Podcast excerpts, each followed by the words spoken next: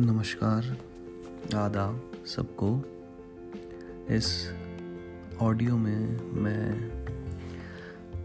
चांदनी चौक में एक बहुत ही मशहूर गली जो है, जिसको सब बल्ली मारान के नाम से जानते हैं।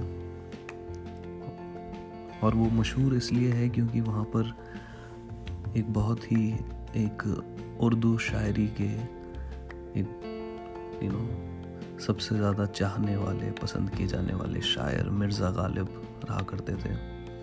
सबने उनके बारे में बहुत सुना है सबने उनको बहुत पसंद किया है और उनकी गज़लों को, उनकी शायरी को आज भी तमाम दुनिया भर में ट्रांसलेशंस के साथ सुना जाता है।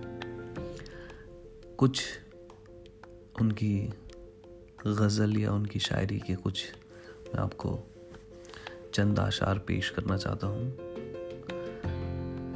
कोई दिन गर जिंदगानी और है। कोई दिन गर जिंदगानी और है। अपने जी में हमने ठानी और है। आतिशे दुजक में ये गर्मी कहाँ, सौज गम है, निहानी और है।